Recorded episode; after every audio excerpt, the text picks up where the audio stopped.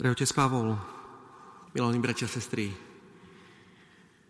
dneska je v liturgickom kalendári je spomienka na svätého Demetera, ktorý je skôr známejší alebo populárnejší po východných cirkvách pri, vo východnom kresťanstve, ale existuje niekoľko kostolov aj na Slovensku zasvetených svetému Demeterovi a odpustite mi moju slabosť, ja sám som bol pokrstený v kostole svätého Demetera, aj vysvetený na kňaza v tom istom kostole svätého Demetera, už teda vezme, že tento svetec je ránokresťanský mučeník, bol synom rínskeho prokonzula v Solúne na brehu Egejského mora v Grécku. A bol to chytrý mladý muž, ktorý to sám urobil kariéru, bol vojak, takisto ako jeho otec bol prokonzul a počas prenasledovania kresťanov cisárom Maximiánom roku 306, iba 7 rokov predtým, ako kresťania dostali slobodu, on sám odmietol prenasledovať kresťanov, bol vrhnutý do väzenia a potom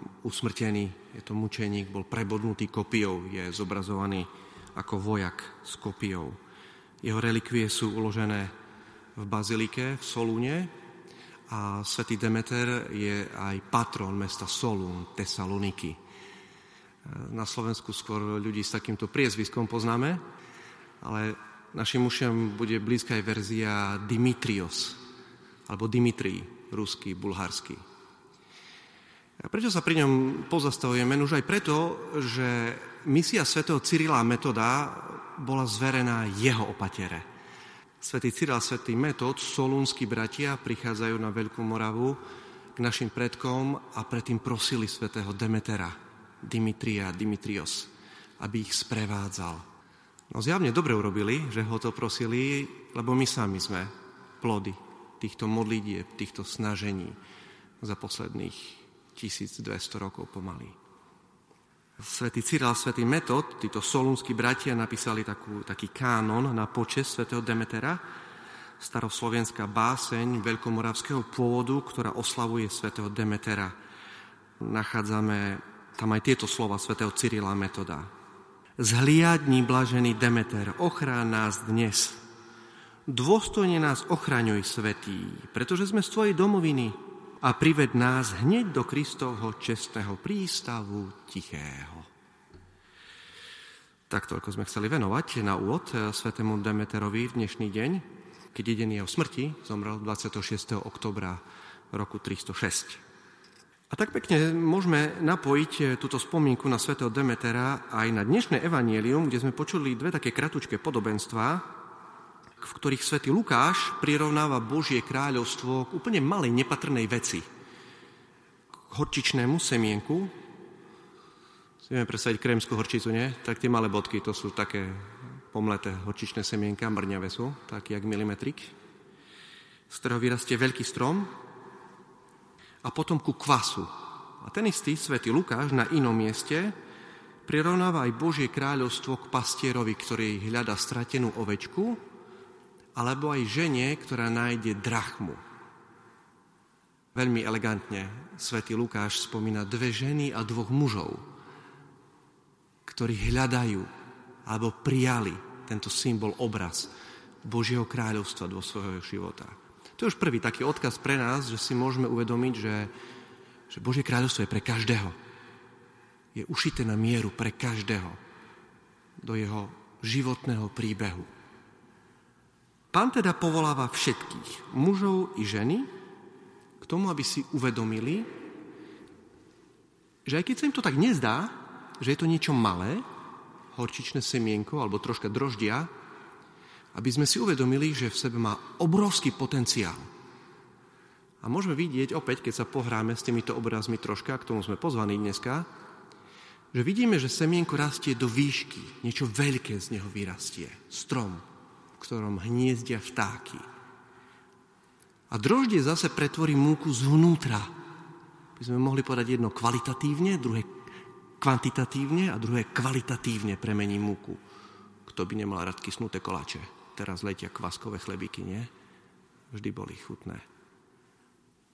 Máme si uvedomiť, že aj keď to není také jasné našim očiam, že aj niečo, čo je malé, aj keď si to neuvedomujeme v našom živote, môže to mať úžasnú moc.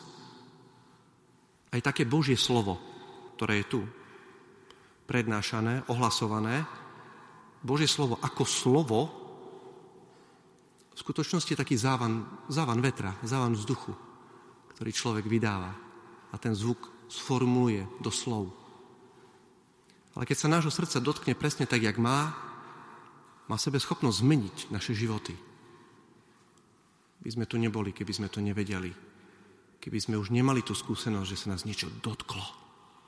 Že sme niečo pochopili, keď sme čítali Evangelium. Ako keby triaška nami prešla. Taký halo efekt, ak by sme použili moderný slovník. Sme teda pozvaní k tomu, aby tak ako svätý Cyril a svätý Metod, ktorí prichádzali na Veľkú Moravu s ničím, žiadne knihy neboli, len nejaké papírusy. Oni dvaja prichádzajú do ríše ako dve také malé semienka, ako troška droždia a výsledky vidíme, kade chodíme po Slovensku. Že čo veľké vyrástlo. Takže myslím, že dve také veci si môžeme tak osobitne uvedomiť, že, že máme mať trpezlivosť čo nič nestojí, za nič nestojí. Aj to droždie potrebuje, aby vykyslo. Sa pamätám, keď som bol malý chlapec a mamka urobila cesto, to taká miska bola, a urobila koláč na nedeľu kysnutý a tak prikryla takou plachtičkou a to tak kyslo. A sme sa toho nesmeli dotknúť. Tak? Tak. Lebo by sa prerušil ten proces kysnutia, už by to mohla, už by nebol kysnutý koláč. Sme to museli nechať tak. Pri radiátore to obyčajne bolo. Takisto aj my, keď dáme priestor Bohu, on, tá, tá sila v nás pôsobí. Ani o tom nevieme. Pán Boh pretvára naše srdcia. To isté semienko, keď zasejeme do zemi, tak môžeme mať pocit, že konec. Mŕtve v zemi. O niekoľko rokov tam hniezdia vtáky. Teda aby sme nestracali dôveru, keď ešte nevidíme upečený koláč alebo nevidíme ovocie na stromoch. To je jedna vec. A druhá vec, aby sme my sami pripravili Pánu Bohu priestor v našich životoch.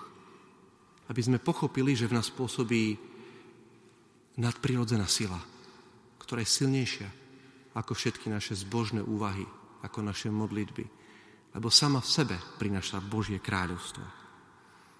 Máme sa teda ponoriť do modlitby, do rozjímania, lebo Božie kráľovstvo, jediné miesto, kde môže vyrásť, je naše srdce. Nikde inde na tejto zemi Božie kráľovstvo neprichádza iba do nášho srdca.